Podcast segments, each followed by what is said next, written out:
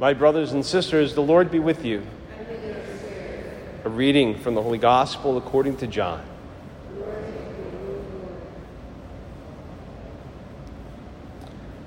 Jesus went across the Sea of Galilee. A large crowd followed him because they saw the signs he was performing on the sick. Jesus went up on the mountain, and there he sat down with his disciples. The Jewish feast of Passover was near. When Jesus raised his eyes and saw that a large crowd was coming to him, he said to Philip, Where can we buy enough food for them to eat? He said this to test him because he himself knew what he was going to do. Philip answered him, 200 days' wages worth of food would not be enough for each of them to have a little. One of his disciples, Andrew, the brother of Simon Peter, said to him, There's a boy here who has five barley loaves and two fish. But what good are these for so many? Jesus said, Have the people recline. Now there was a great deal of grass in that place, so the men reclined, about 5,000 in number.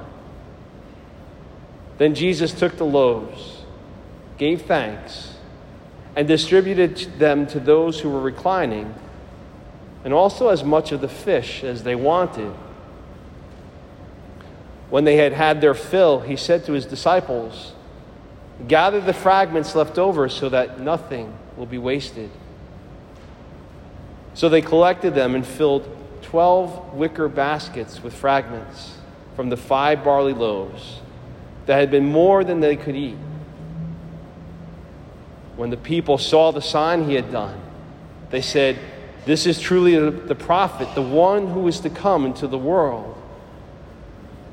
Since Jesus knew that they were going to come and carry him off to make him king, he withdrew again to the mountain alone. The Gospel of the Lord.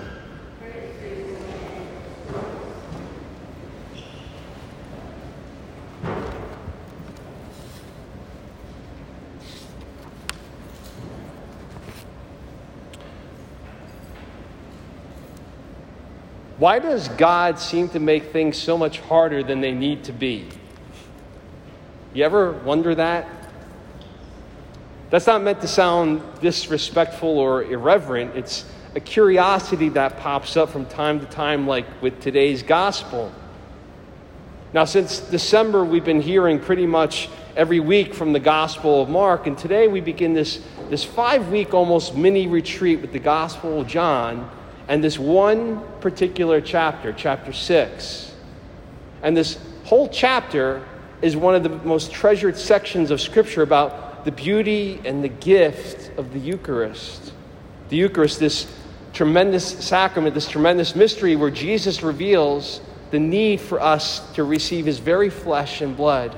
That communion, the host we receive, is not a symbol, not a metaphor, it's his actual body and blood and it's essential for us to take and to eat.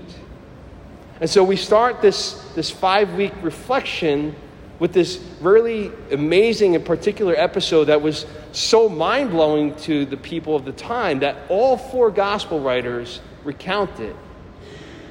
This throng of well over five, probably closer to 10,000 men, women, and children.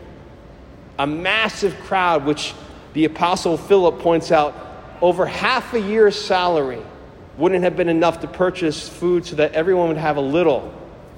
They've all experienced this amazing miracle. We're taking five loaves and two fish that Jesus' word and command is able to feed everyone till they're full, and then they had over 12 baskets of leftovers. So this was one happy, well fed crowd. They recognized this sign, this miracle coming on the heels of several signs and wonders that they had either seen or heard about. And that's when St. John wraps it up with this really interesting observation. Since Jesus knew they were going to come and carry him off to make him king, he withdrew again to the mountain alone. Why does he have to make it so difficult? Why didn't Jesus just let them do so? Wouldn't that have been easier? Let an ecstatic multitude lead the way, demanding that Jesus be able to start his reign? In short, because loaves and fishes were not that big a deal. To the crowd in the moment, it was substantial and it was mind blowing and it was awesome and every kind of descriptor that you want to add to a, a bona fide miracle that thousands witness and experience for themselves. But from God's vision, from His perspective, not so much. Just like earthly power and authority or being an earthly king, as the people had experienced or imagined. Like them, to us, whose lives and whose energies and whose attentions are so often impacted and at times manipulated or distracted by those in whatever leadership role you want to think about. As we have so many who are obsessed by who's in charge and what they're doing or what they're not doing, or even worse, by the obsession of pursuing power and authority and influence, which seems to dominate so many people's drives and their daily lives. We have so many thoughts, so many worries, so many fears that consume us day in and day out that we would definitely argue that people in those positions, like power and authority, are incredibly important. It's hard to think of Jesus dismissing this universal claim outright to seize this kingship. And when we think about it, we all have all kinds of hungers that makes it easy for us to put ourselves in that crowd with that multitude. Hungers for healing from all kinds of pains and wounds and loneliness. Hungers for freedom from fears that inhibit or torture us, from sins that shame and diminish us. Hungers for love, not the shallow experiences that so often make up people's definition of that word that are too numerous to recount, that all leave us feeling duped or empty, but our hunger for true and authentic and genuine and sincere love. All those hungers come to mind and help us to relate to this physically hungry crowd. That physical emptiness where we long for food is a universal experience that the poorest of the poor and the richest of the rich can all relate to. How or whether they, they can address that need is where there's the major difference. But everyone knows that feeling, especially, especially, especially physically or emotionally or spiritually.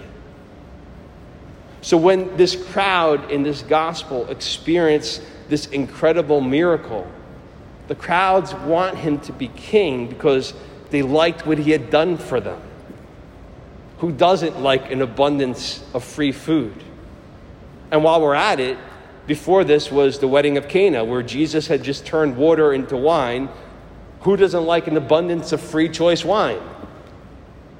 And he had already demonstrated his ability to heal and restore people from all kinds of physical disabilities and diseases and illnesses the first universal health care that was 100% effective, had no side effects, there was no copays. We all want to sign up for that here and now. St. John, interestingly, doesn't call any of these things miracles, though. He makes a point to say that these were signs, to point to Jesus being unlike any human being, fully man, fully divine God Himself. And so we can hear and we see that, yes, Jesus cares. God cares about every one of our very human wants and needs, but only as a foreshadow of the life to come. Because when those wants and needs are filled, we're satisfied for a time, for a moment, but that moment's going to pass.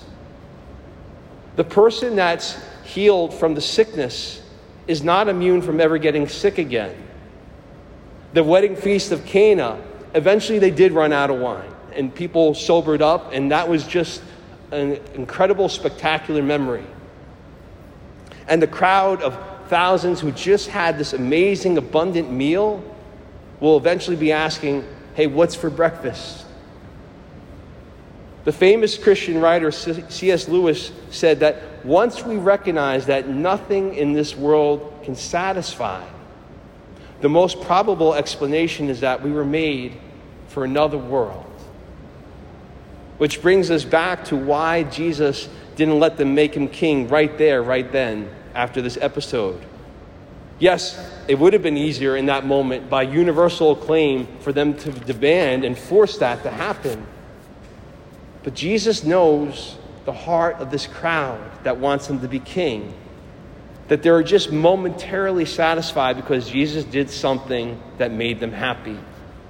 They saw in these signs a vision of what they wanted for a king.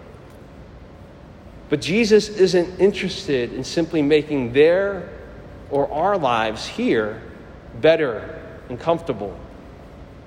Jesus isn't simply interested in our physical, temporal needs. His mission is to save us from sin and from death. He's worried about our souls. And He wants us to want to experience eternal life with Him. He wants us to want that. And this crowd that ate, they're not there yet. Yes, Jesus wants to be their king, just not on their terms or merely from a human worldly understanding. He wants to be king of hearts and souls.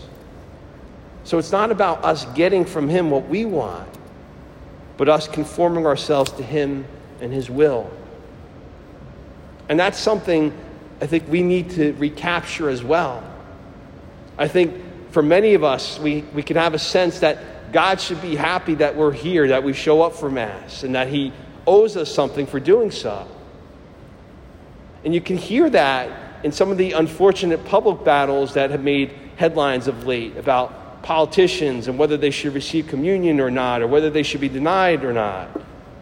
Things have gotten uglier and sadly very public and very political. And the undercurrent of so many of those arguments, there's an arrogance and an entitlement to Eucharist and to Mass and that becomes very divisive. And all that, we're seeing people who want Jesus to be an earthly king, feeding our very human wants and needs and aligning to our wills. We're focusing on very earthly realities rather than heavenly ones. Jesus, on this particular day, refused to let them make him king. That doesn't mean he's not one already nor that he doesn't want us to be part of that kingdom. He most certainly does, and he will go to hell and back to show us the depths of his love and the seriousness of his reign and his call inviting us to be a part of it. May we not only recognize the importance of that for each and every one of our souls, but the importance of praying that everyone else does too.